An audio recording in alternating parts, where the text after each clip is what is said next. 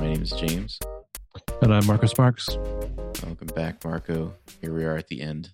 Mm-hmm. Last episode on Snow Crash. Snow We're Crash. talking chapters 66 through 71. I thought it was 72. I think I was just seeing the acknowledgments listed as a chapter in my ebook. So, Yep. six chapters. Wrote down 72 in my thing. Nope. Mhm. And it it just it, it, it- we're going like just full nitro speed all the way to the end, and then boom, it's over. Whoa, these six chapters are like maybe 20 pages. Yeah, yeah, it's not very long at all. Um, yeah, we're in it. All I right. know. I I know he's he's taken some heat for it in his early career for his books ending too quickly. He's always claimed that like the books end where they're supposed to end, you know. But like there is a little bit of a feeling of like, all right, let's wrap it up, you know. I am fascinated that the final action sequence doesn't feature our Mhm. main character, and our secondary character is kind of a witness to it. And that's Our main character like pieces out like two or three chapters to go. Yeah. And not even a like, well, that's the end of his story. It's like, oh, I guess we just never see that guy again. yeah. There's not even the you know spoiler like uh and Hiro and Juanita like walked off into the Mhm. sunset together Yeah. or like a final you did good kid you know between like Hiro Mm-hmm. and YT All right. Uh, nonetheless, there is some awesome shit in these six chapters. Like the action movie climax that this would generate would be Yeah. truly dope. Yeah. So let's get right into it here with uh, chapter 66. Raven Hiro says, Let me tell you a story before I kill you. They're in the metaverse, of course. Um, before we get into this whole backstory, what did Right. you think about well, this? uh, let's just follow up with okay. I'll listen Raven says it's a long ride Yeah. W- what, did I think of- about this just- action sequence No, not the not the action sequence. About the like. Let's have some backstory about how Hiro and Raven's dads knew each other in World War don't- II. out of fucking nowhere It really seems like like if if I was writing this, I would be like, I need to go back and like lay some groundwork in the early chapters about how like more about Hiro's dad in the army and maybe about some some weird guy he met in the army, you know, was a POW or something like you know how he's he's only seen bamboo heard of bamboos use as spears once before like something to like show that like oh Hiro is just put together that that guy was raven's dad. It's just like Yeah. Hiro just like knows all of a sudden. You're like okay. Yeah like he's like like he's Sherlock Holmes did together. Hmm yeah it's i you know the funny thing is like the scene itself is great. Like i can easily visualize it's it. a cool like the backstory's cool. It just seems like you could have laid a little track to get there you know? I think you can you can definitely see this is a guy who wants to go write parts of cryptonomicon sure definitely. Um but yeah i, I, out of nowhere. Hmm you're like did you know this the whole time Hiro? Like seemingly you just put this together because Yeah. you're thinking you're talking about it now but i mean we've we've gotten a little bit about raven's like you know ancestry. Hmm nothing bringing you to this point. We've heard a little bit about Hiro, or Hiro's dad in the army. Whatever. It happens. Yeah. So, anyways, uh, all vehicles in the metaverse have voice phones on them. That's convenient. Hiro Yeah. simply called home the librarian and had him look up Raven's number. So they're riding in lockstep across the black surface of the imaginary planet now, though Hiro is gaining on Raven meter by meter, even though they're like, what, like half a mile apart or something like that. yeah They're just like, let's have a chat. Well, and so like he tells him a story about his dad in World War II. He's captured by the Nipponese and ran into some Aleuts. And it's like, I guess he's just kind of like, I'm just making conversation. If this guy tiptoes closer, we'll just acknowledge, you know, that or we're just Well, we're just it- making the story up Well, together. he's trying to like prove a point, I guess, or something, you know, about how Yeah. what happened to your dad was just bad luck, basically. yeah. So, So it's a whole story about this prison camp where Hiro's dad and Raven's dad uh, were were both in is towards the end of the war. Um, there's uh some Aleuts there, It- and like they're going back and forth. Where like Raven will just like start telling his side of, his father's story. You know, Raven will say they're Mhm. Aleuts, American citizens. No one had ever heard of them. Most people don't know that the Japanese conquered American territory during the war. Um, you know, some of them in- inhabited by the Aleutians. Uh, my people, they took the two most important Aleuts and put them in prison camps in Japan. One of them was a mayor of Attu, the most important civil authority. The other was even more important to us. He was a chief harpooner of the Aleut Nation, which, of course, is his father. Mm-hmm. So Hiro says the mayor got sick and died. He didn't have any immunities, but the harpooner was one tough son of a bitch. He got he got sick a few times, but he survived. Went out to work in the fields along with the rest of the prisoners, growing food for the war effort. Worked in the kitchen, preparing slop for the prisoners and the guards. He kept to himself a lot. Everyone avoided him because he smelled terrible. His bed stank up the barriers. He was cooking up aconite whale poison from the mushrooms and other substances he found in the fields and secreted in his clothing, Raven says. Yeah, this is So- Raven filling us in that he was making poison. Yeah. Besides, Hiro continues, they were pissed at him because he broke out a window pane at the barracks once and let cold air, air in for the rest of the winter. Anyway, one day after lunch, all the guards became terribly sick. Whale poison in the fish stew, Raven says. it's like they're just, I don't know. It's like this has been like this weird, I don't know, thing between them the whole time that we didn't realize that this, they recognize each other's ancestry. yeah, like did Raven know the whole time too? You know, it is very odd. Uh, but anyways, we we basically learned that the Raven's dad was like cooking. I, hate that we don't get names for them. It's just like my dad, your dad. Um, Yeah. Yeah. they've been. He cooked up some whale poison. He broke the window in the barracks to make himself a glass knife. Is what he's doing there. Mhm. Um, just amazing the the durability of these glass knives. You know. Yeah. Don't try that at home. Yeah. Um, so it was, it was all to, you know, make a big escape. And so um, at some point they were like being led somewhere, like back from the fields or something. And like suddenly, like, turn, a Hiro's dad turns around. There's a guy with a bamboo steer sticking through his body, you know, it came out of nowhere. And he, like, the, the Aleut was right behind him. He doesn't know where he went.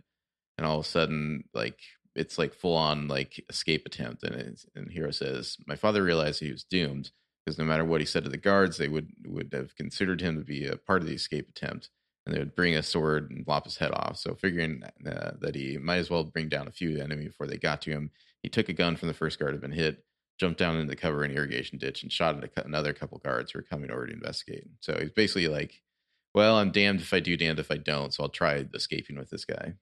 Yeah. Uh, the guards didn't have much border security because Japan is an island, but an Aleut on a who, who could make it a kayak could sail his way up, up the coastline of Japan and surf from island to island until he got back to Aleutians.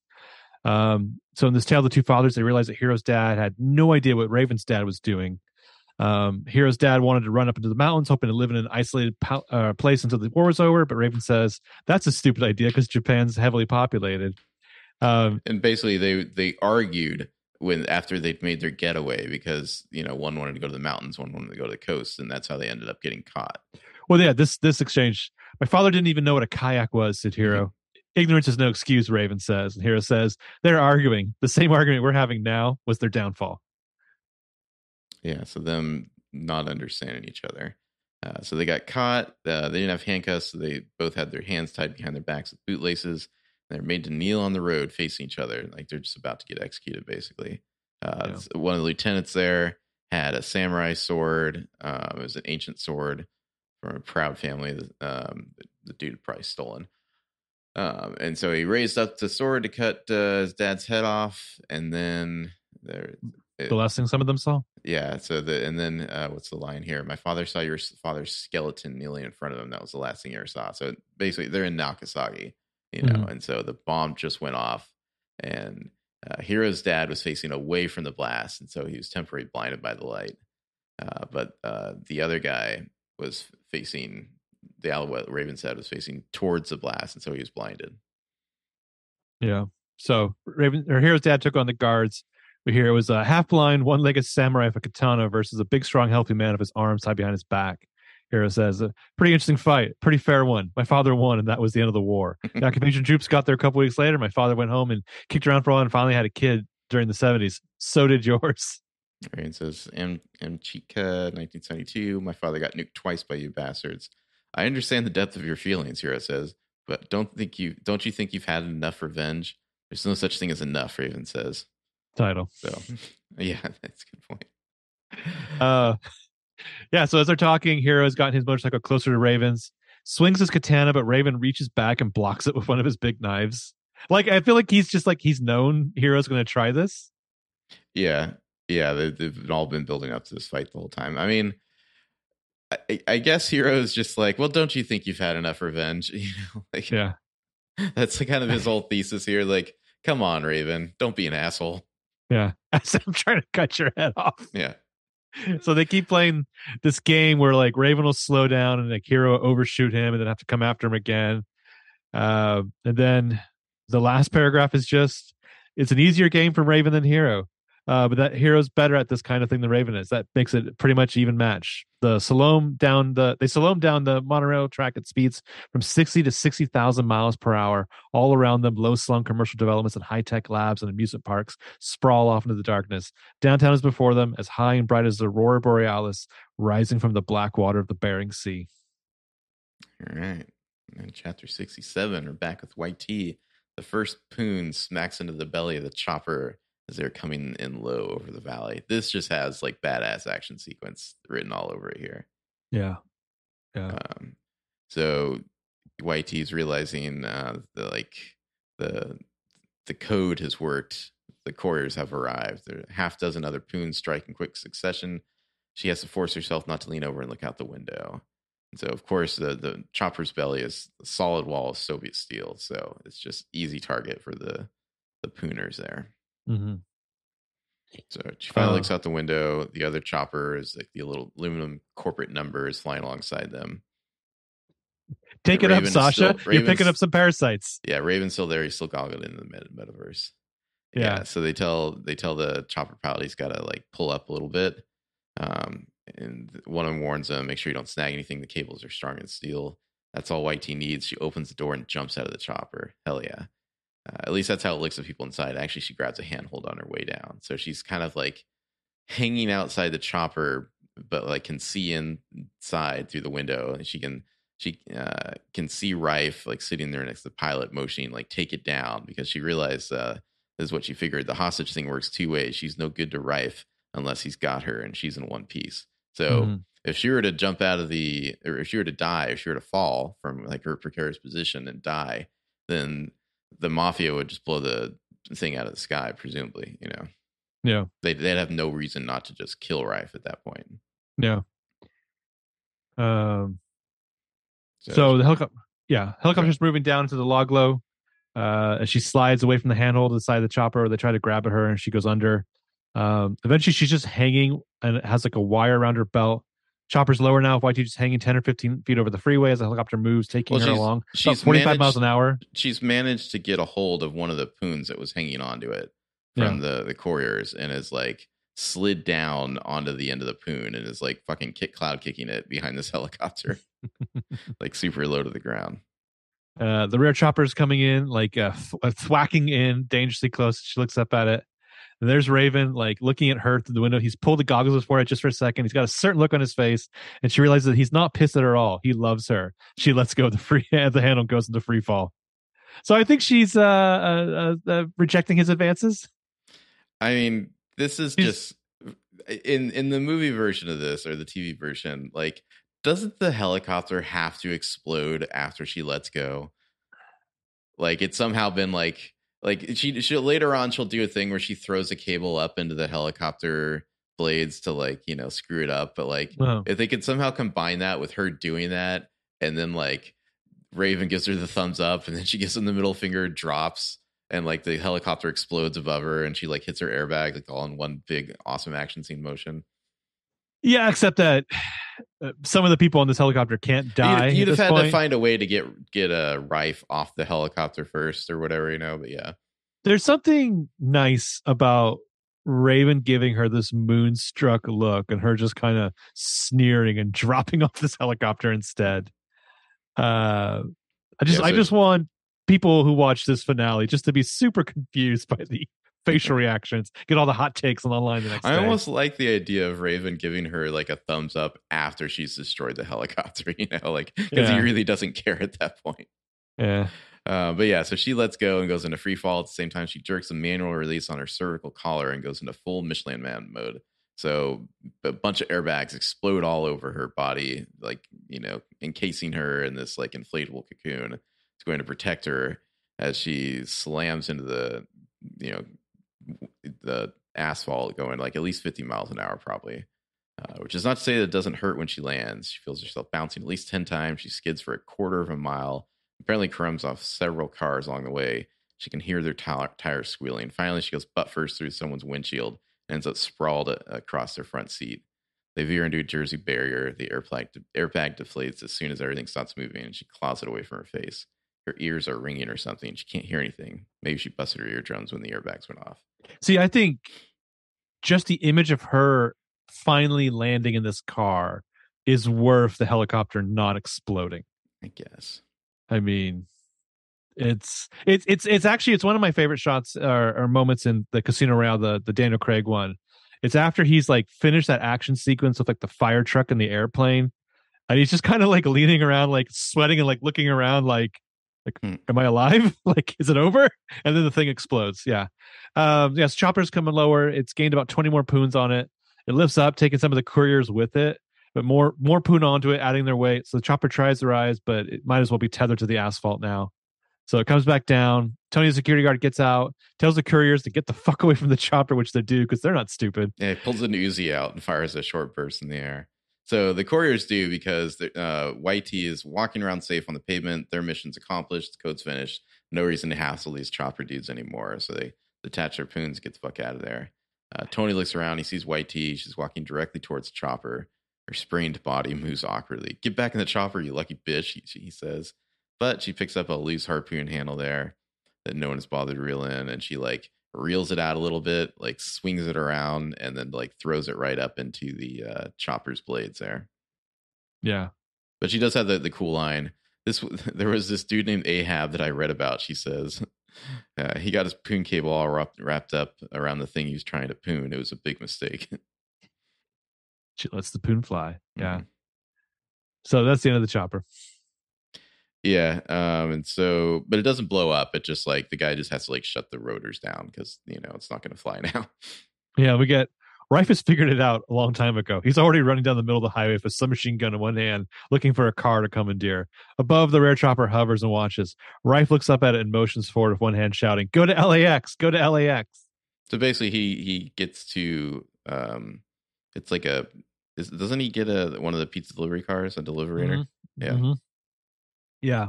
So it makes one last orbit, the rare chopper, watching for couriers, overrolling Frank and Tony and the President of the United States. And then L. Bob Rife commandeers the Cosa Nostra pizza delivery car and forces the driver out, which I have to assume is just adding insult to injury to Mhm. Uncle Enzo. Yeah, but Raven isn't watching any of this. He's looking out the window at YT, and as the chopper finally tilts forward and accelerates into the night, he grins at her and gives her the thumbs up. YT bites her lower lip, lower lip and flips in the bird. With that, the relationship is over, hopefully for all time. And then she gets uh, borrows a plank from an odd skater and pushes herself across the street to a blind fly and starts trying to call her mom for a ride home. I love that. She's just like, "Well, I'm done." Yeah. Uh, so back in the metaverse, uh, oh, Jesus, long chapter. I don't want to read all this, but this, I have like chapter. this entire chapter highlighted practically. There's so much in it. just do it then. Yeah, so Hiro loses Raven a few miles outside of downtown, but it doesn't matter by this point. He goes straight to the plaza and then starts to orbit the rim of the amphitheater at high speed, a one man picket fence. Raven makes his approach within a few seconds. Hiro breaks out of his orbit and heads straight for him. They come together like a couple of medieval jousters. Hiro loses his left arm and Raven drops a leg. Their limbs topple to the ground. Hiro drops his katana and uses his remaining arm to draw a one handed short sword, which is a better match for Raven's long knife anyway.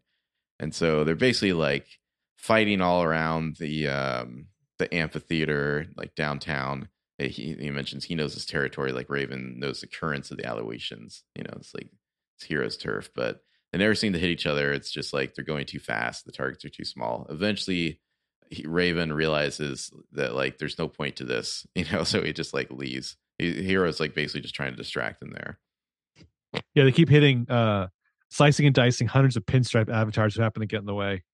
Uh, oh my god, my next notes. Apparently, I either auto corrected this mistake or I was typing too fast. I wrote, they keep kissing each other. Uh, they keep missing each other, actually. Going too fast and targets too small.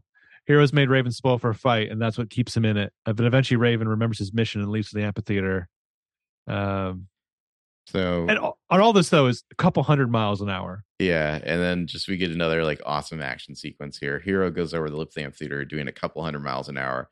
And soars out into space in free fall above the heads of a quarter of a million wild, wildly cheering hackers. Uh, they all know Hiro. He's the guy with the swords. He's a friend of David's. Uh, in his own personal contribution to the benefit, he's apparently uh, decided to stage a sword fight with some kind of hulking, scary looking daemon on a motorcycle. Don't touch that dial. It's going to be a hell of a show. So, like, it's like these guys are all watching this like benefit concert or whatever, and then just like, here comes that guy Hiro, like on a motorcycle, about to have like a sword fight or something. Which like Hiro's his reputation apparently is such that like this is not. They're like, oh yeah, of course this is what Hiro would do. Mm-hmm. He would just kind of backflip into this thing and start doing weird sword fighting shit. Yeah, Raven tosses the big blue lozenge in the center of the amphitheater. It cracks open like an egg, and blue energy leaks out. The crowd goes wild. Bombs so is Hiro away. now?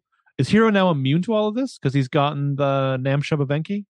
Um, well, I mean, we'll we'll see what happens here. It's this light show is like some sort of big, like, um, like distraction or misdirection. It's it's to get everybody watching until they finally un- unveil the snow crash and like nuke Hmm. everyone's brains. You know, so it doesn't happen right away. But yeah, Hiro would be immune to it.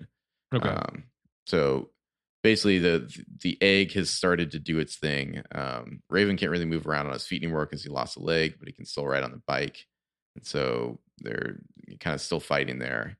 Uh, the hackers are going nuts. Hiro knows that the hacker quadrant in the Black Sun is at this moment emptying itself out. They're all cramming through the exits and running down the street towards the plaza, coming to see Hiro's fantastic light show. Uh, uh, sounds, swords, and sorcery. So they think this is like all Hiro's doing, you know, like this crazy Yeah. light show that's happening. yeah. Um, Uh, yeah. So Raven pushes Hiro. Uh, in real life, it would have been a good shove because Raven is so strong. But in the metaverse, the avatars have equal strength most of the time. So he, Raven pulls his knife out, jabs at Hiro. Hero cuts Raven's knife hand off, and then his other hand as well. The crowd screams in delight. Yes. Uh, how do I stop this thing? Hiro says. Beats me. I just deliver him. Raven says. Do you have any concept of what you just did? Yeah, I realize my lifelong ambition. Raven says, a huge relaxed grin spreading on his face. I nuked America. Hiro cuts his head off. The crowd of doomed hackers rises to its feet and shrieks. Uh, then they all go silent as Hiro abruptly disappears. He has switched over to a small, invisible avatar. He's hovering in the air now above the shattered remnants of the egg. Gravity takes him right down into the center of it. As he falls, he mutters to himself, "Snow scan." So that's his uh, his piece of anti snow crash software. So just the the imagery of him like killing Raven and then just like diving into the bomb, you know, Like, like, saying, Ant-Manning. saying his own nam-shub, you know. yeah, Ant Manning into the bomb. hmm Um, yeah, so if Hiro Protagonist secretly gone from the stage, the hackers turn attention to the giant construction rising above the egg. All that nonsense, the sword fight had just been a wacky introductory piece. Here is typically offbeat way of getting their attention. The light and sound show is the main attraction. The amphitheater is now filling up rapidly as thousands of hackers pour in from all over the place.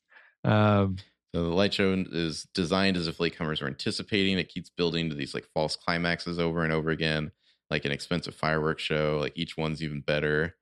The way he describes it here, it's got it says it's got everything in it: Leni Riefenstahl films, sculptures of Michelangelo, and the fictional inventions of Da Vinci made real. World War II dogfights. Like it's just like all this crazy shit. Scenes of a thousand classic films flowing and merging together into a single vast, complicated story yeah. but it eventually starts to simplify itself into this like narrow column of light.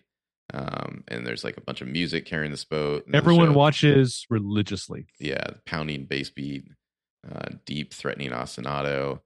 Of light flows up and resolves itself to human forms. Actually, four human forms or uh, female nudes standing shoulder to shoulder. These are your, you know, Asherah cultists here.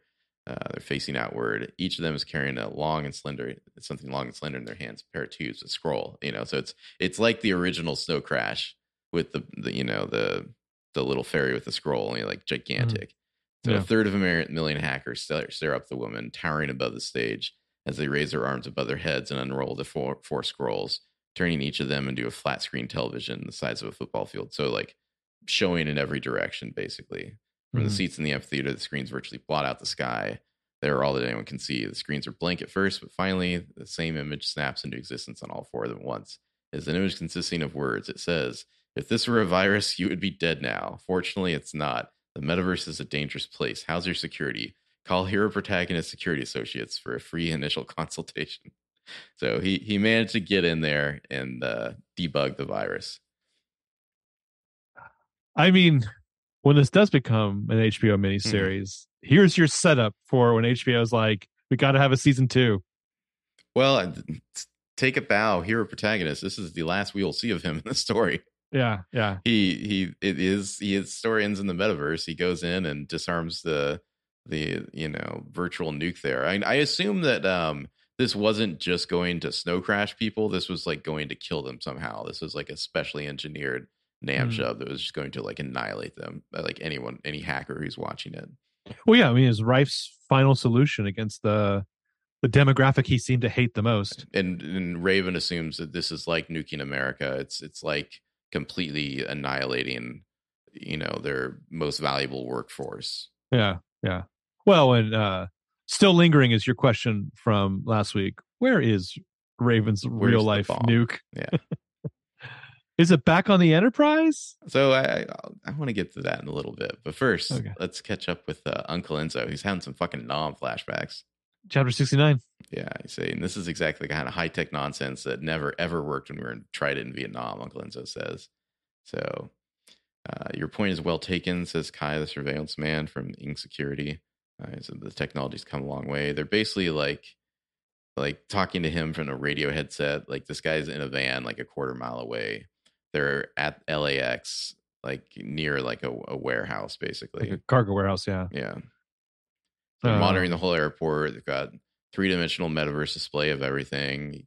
He, this guy knows what kind of dog tags uh, that Uncle Enzo nor- normally wears and that they're missing. I like that. So that's like those are literally his dog tags that uh, here that uh, YT has. They're not just like a bunch of pairs of them. You know. Yeah. Yeah, yeah, you're you're carrying one Kong buck and 85 Kong pence and change in your left pocket. And then you have a straight razor in your other pocket. Looks like a nice one too. Never underestimate the importance of good grooming. Uncle Enzo says. Which will come up, yeah. But I do not understand why you're carrying a skateboard. It's a replacement for the one YT lost in front of Ebgok, Uncle Enzo says. It's a long story. Yeah. So you So- see that this Mafia Don, he really cares. You know, it's a personal touch. Yeah, it's how the mafia works. Uh, one of the mafia lieutenants gives Uncle Enzo the update. The second chopper, the rare run, sat down about 10 miles from here and picked up Rife from the pizza delivery car. Now they're headed that way. Enzo tells them to go pick up the abandoned pizza delivery car and to give the driver the day off.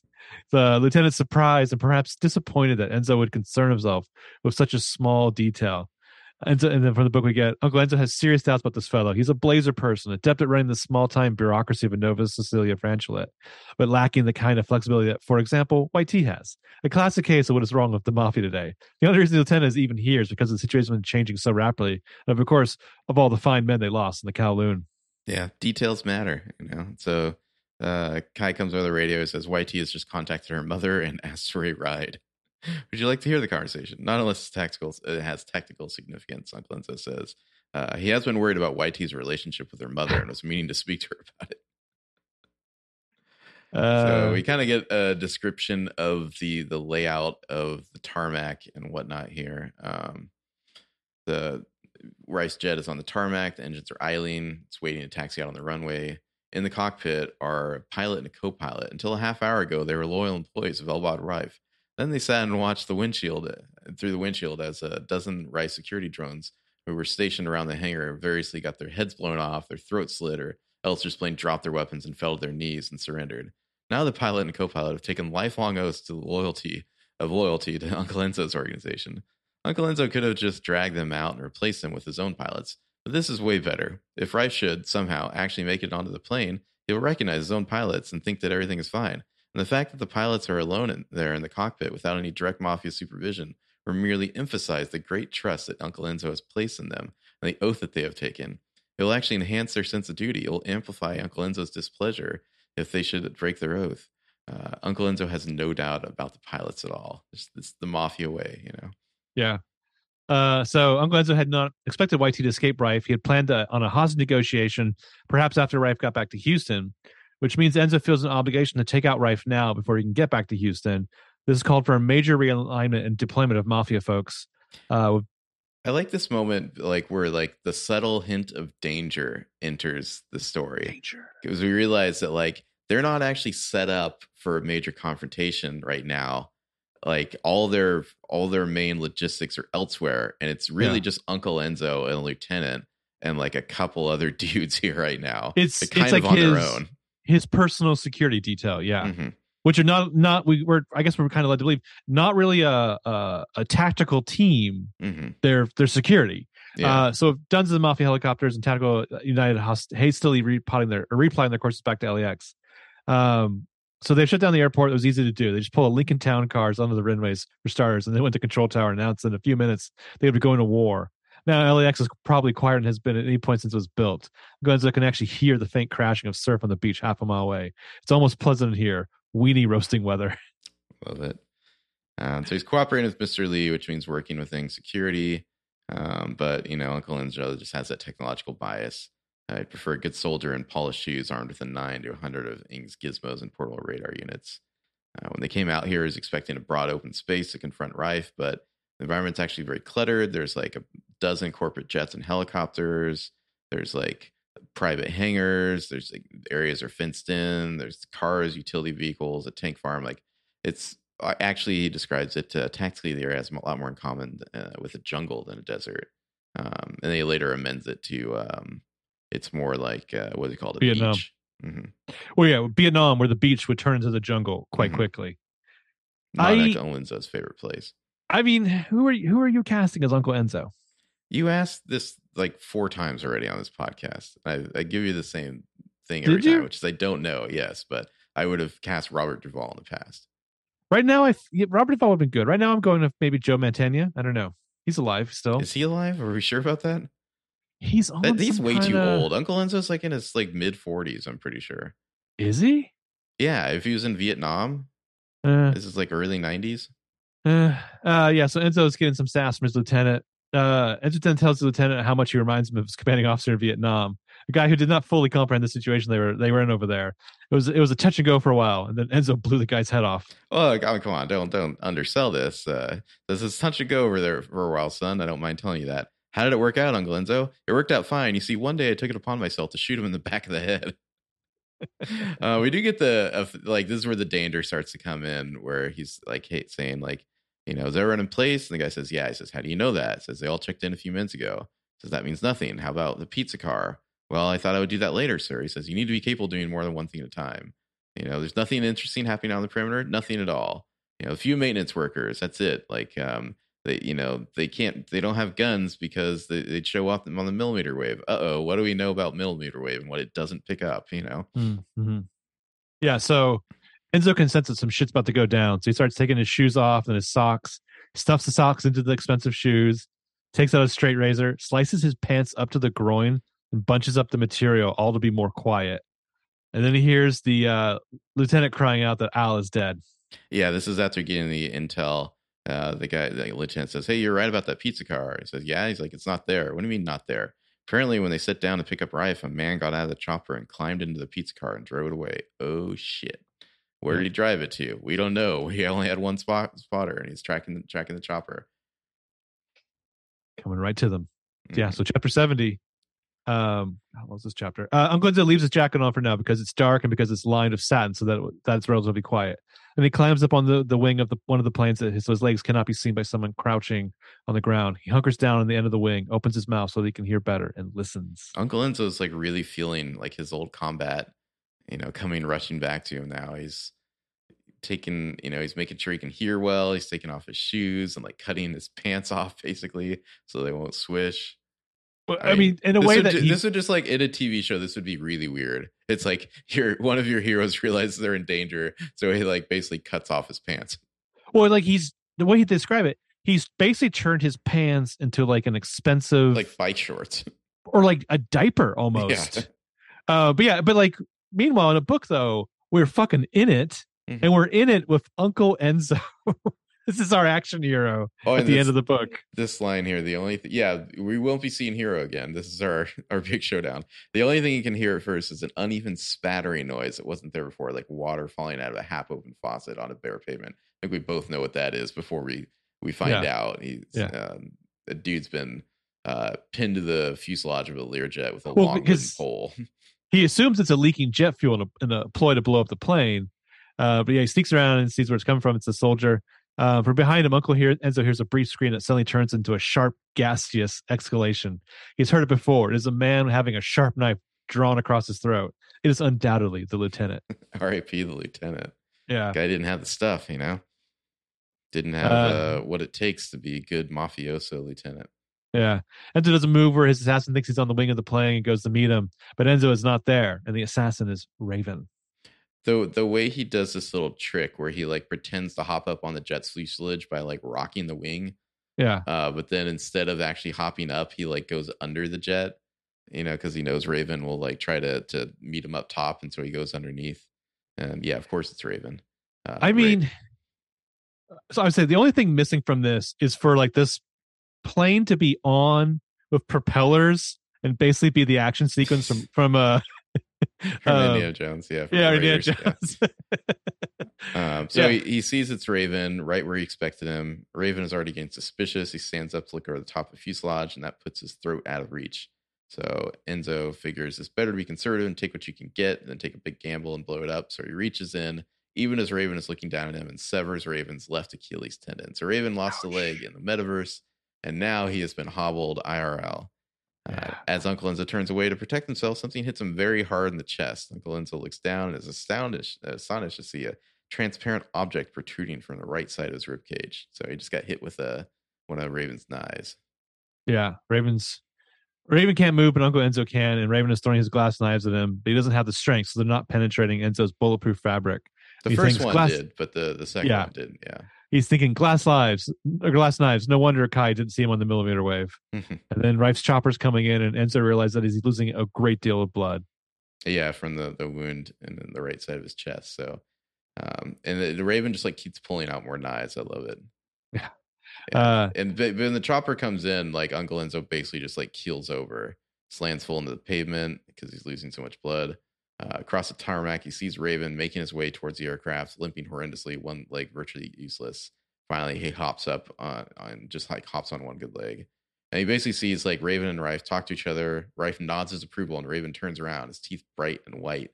He's not grimacing so much as smiling in anticipation and begins to hop towards Uncle Enzo, pulling another glass knife out of his jacket. The bastard is carrying a million of those things. So it's basically like Raven just went over to Rife and said, Hey, can I go kill that guy? And Rife said, Yes.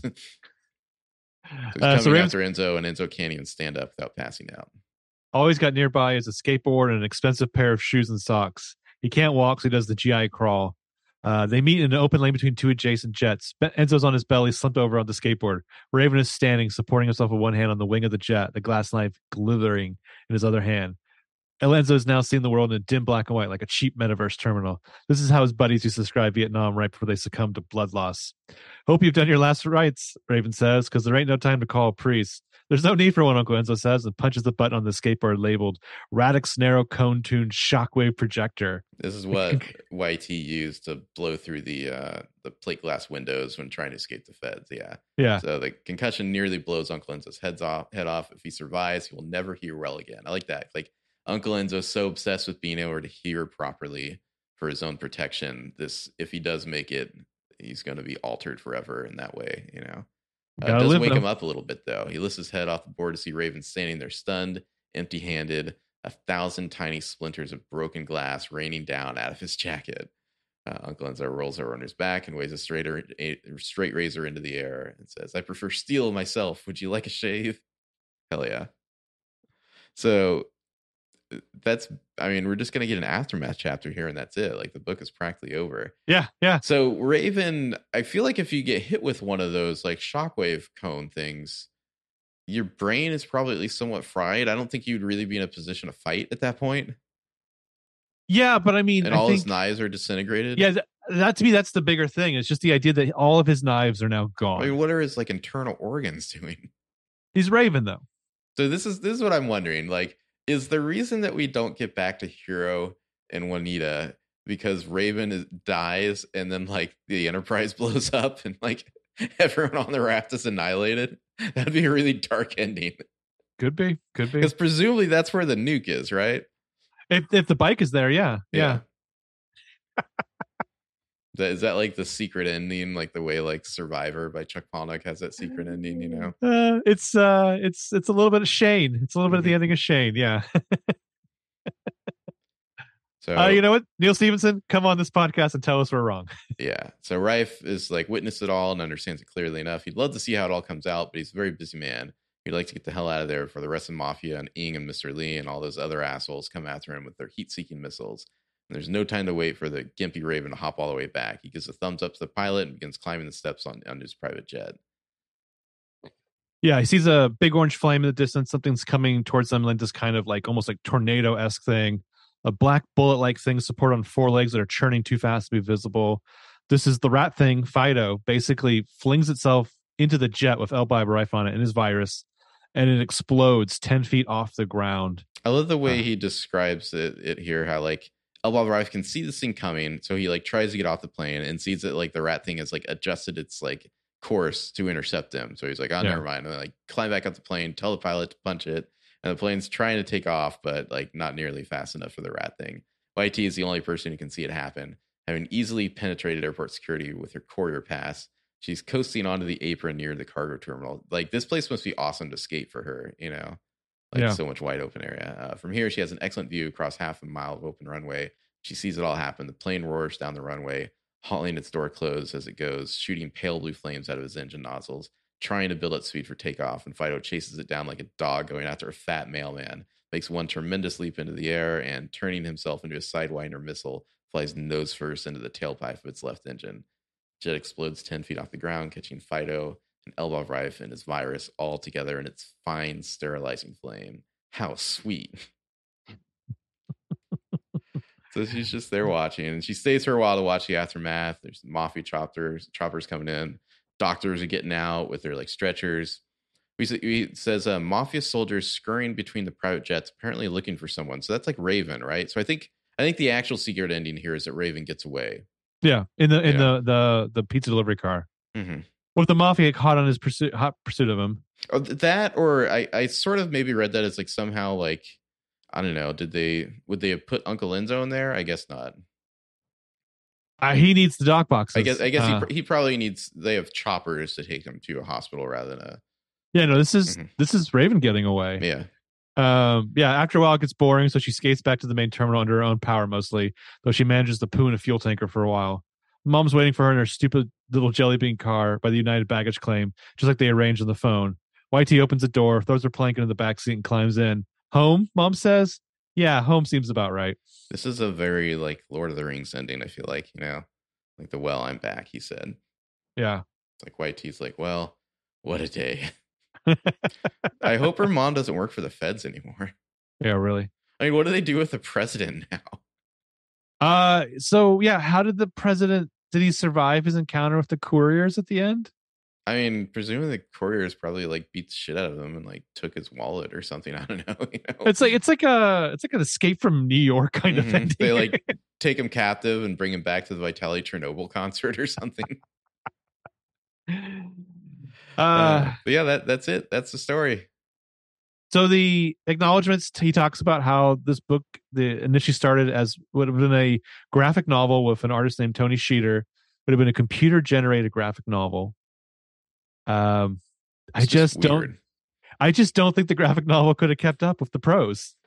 I mean, I, I can't imagine th- with like you know, I don't know, late late '80s Macintosh being able to do a drawing that would be better than just having somebody draw it on, with pencil and paper. You know.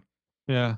There was there was a couple attempts during this time period to do like these computer generated, you mm-hmm. know, sequential art pieces that just didn't. I mean, that was back in the work. day when it's like desktop publishing on Macs. I mean, you could you could draw squares and circles and rectangles and do gradients and you know do little like patterns of and you know that would print out on your laser jet but like it would it would look like i don't know maybe maybe like a tom tomorrow art style might work like a fairly yeah, so straight with rounded corners they can actually do more detailed art than that there's a there's a batman graphic novel that's done in the style he's talking or like about Mac paint yeah sure I mean, and it looks it's very detailed. It looks very much like the aesthetic is of the time, but my understanding is it took fucking forever. Mm-hmm. Yeah, I mean, just put your hand to the paper and you're gonna you're gonna produce something better. But you know, as he proves with words instead of pictures. Yeah, he uh, says he probably spent longer uh, like trying to write code than actually writing the book, and it was all for naught, and just became a book.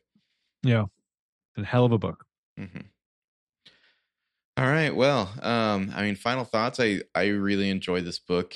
It definitely, I, I wonder. I don't know if he's talked about it recently. Like, if he could go back and like do the Snow Crash special edition, like what would he tweak? Or if he's just like, I'm done, leave me alone. You know? Yeah, I'd I'd love to hear him dive into the Neal Stephenson 2022 take on this book, and and just you know, I'm, I'm sure he would never go into it, but like, what happens five minutes after the end of this book? Yeah, yeah. What happens the next day is a, a very interesting question here. Yeah, Does the bomb explode? You know, like I mean, I guess the mafia knows he has the bomb, so they'd be trying to just incapacitate him. But yeah. I mean, I mean, what think so? happens? I mean, it's like they heroes sort of saved the day by stopping the like snow crash bomb, and they you know stopped Rife from getting away, and they rescued YT and and Raven. Let's assume even that Raven is somehow subdued without killing him. There's still I don't know how many how many like hundreds of thousands, maybe millions of people are on the raft about to hit the California shore. Like Right. that's not stopping. That's still like a, a huge you know wave of humanity that's going to have to be accounted for and like you know life will change one way or the other All that biomass. Yeah. Mhm. Well, and like, who's responsible for dealing with that? Because the government's a pale image of its former self. yeah no they might have lost their president i mean could juanita help out with her like you know new digital nam shubs that she can do or something i don't know Yeah, I mean, like, if they start a relationship, like a real relationship, Hiro's now dating a cult leader. hmm Um, I mean, it would be a shame to could kill she Hiro like off. secretly program him to like be better in bed you know just like whisper in his ear like the right nam shub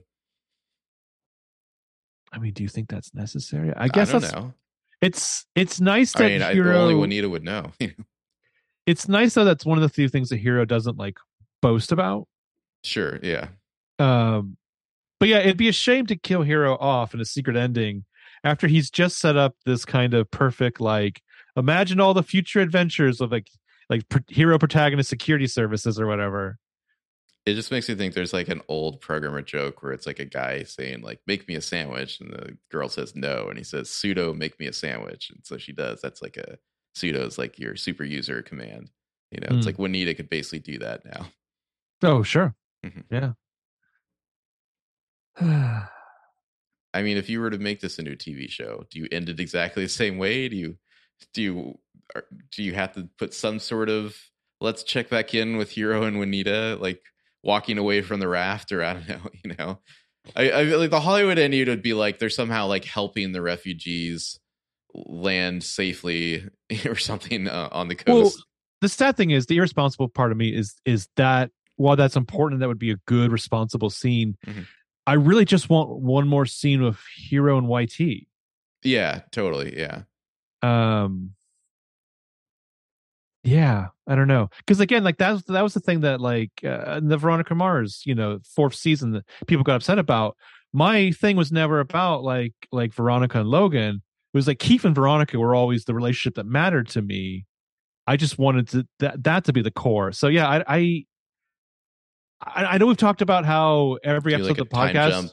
Ninety days later, they're like meeting in the uh the metaverse. He can ask about her mom. Yeah, I don't know. I mean, a lot of it's like very cheesy stuff that you could Yeah. you could totally see them doing. It's like, do you need to do that just for the sake of making it accessible to people? like Vitaly Chernobyl's doing a, a Mhm. co-headlining concert with Hero like, like his that Japanese rapper. it's it's like fun yeah sushi k like his his hard work promoting's like finally coming due you know Well, I mean, is it is it signs like into a major label is it like a, a a scene in the Black Sun where like they're talking at the bar, but like every other main character is just like walking around somewhere in the background? I mean, it's it's super cheesy, but like I don't know, I and, love it- it. and it's like ready player one there's like ninja turtles and like battletoads there too sure yeah All right, that's that's a step too far. But uh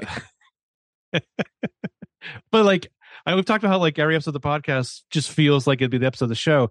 I kind of think you have to tack this one onto the end of the previous one. This on its own would be just a weird. oh no it- this would just have to be like a five minute scene at the end of the Yeah. episode yeah you know eq couldn't do a whole another episode If you turn on the last fifty-five minute episode of this show and it's just this. Uh, all right so we will be doing um the diamond age next we'll probably take a little break before we get to that um before we do that though you know our, our aperitif here our little dessert what do you want to do I want to pick some other cyberpunkish piece of culture to ingest. So we have- we have a couple options there. We have some cyber cult, cyberpunk-ish thing. There's I haven't watched any of it. We could do like an episode two of the Peripheral. I watched the first episode. Was it good? Uh, it's okay, I guess. I don't know. It's like it's a weird thing where it's it, it you know it's very Ready Player One ish, and that like there's this peripheral thing you put on, and it's like you're inside the game or whatever. But I think it's like it's actually just transporting them into robot bodies in the future is what's really going on. But um, oh, oh. the present day, or you know, like in the show, is it's I think it's like 2030 ish, and our our lead character Chloe Moretz like lives in the middle. I can't remember where exactly. It's like in in shit kicker central and like the mid south or something like that.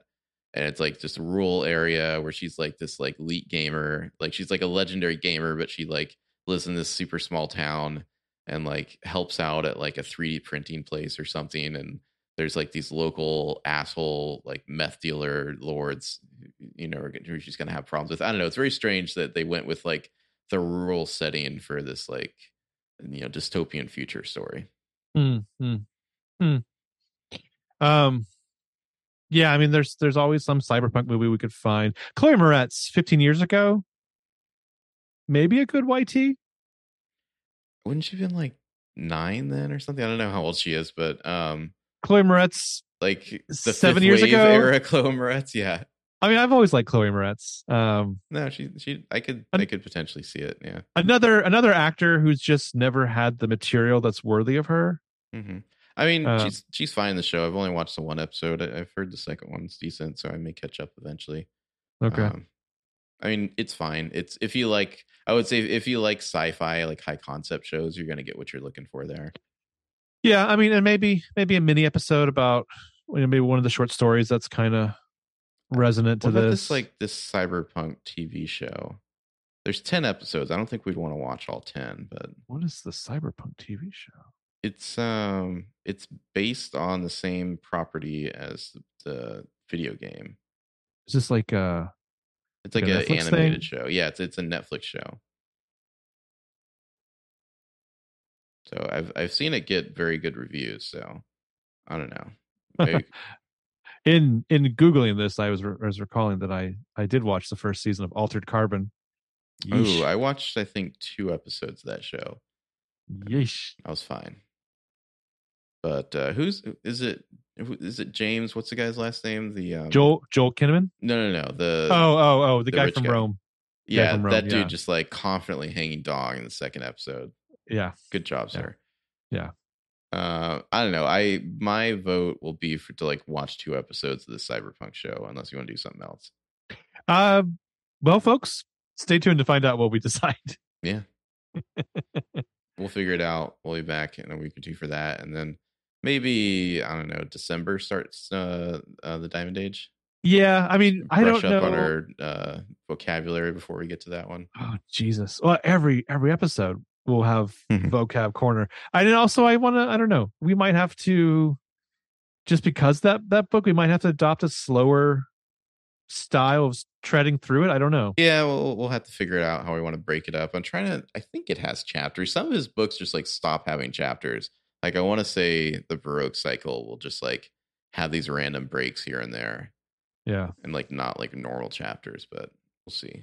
yeah. Um, but hope you all enjoyed us covering Snow Crash. Uh, if you'd like to support the pod, you can rate and review us on iTunes.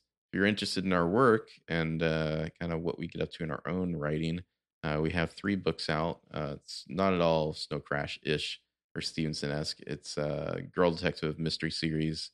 Uh, you can go to mynameistrouble.com to learn all about those books. They're kind of fun high school mysteries much more Veronica Mars than, than Snow Crash for sure. And Absolutely. uh, we'll be back in a few weeks to talk about some sort of cyberpunk culture experience. Yeah. Till then, have a good one. See you then, folks.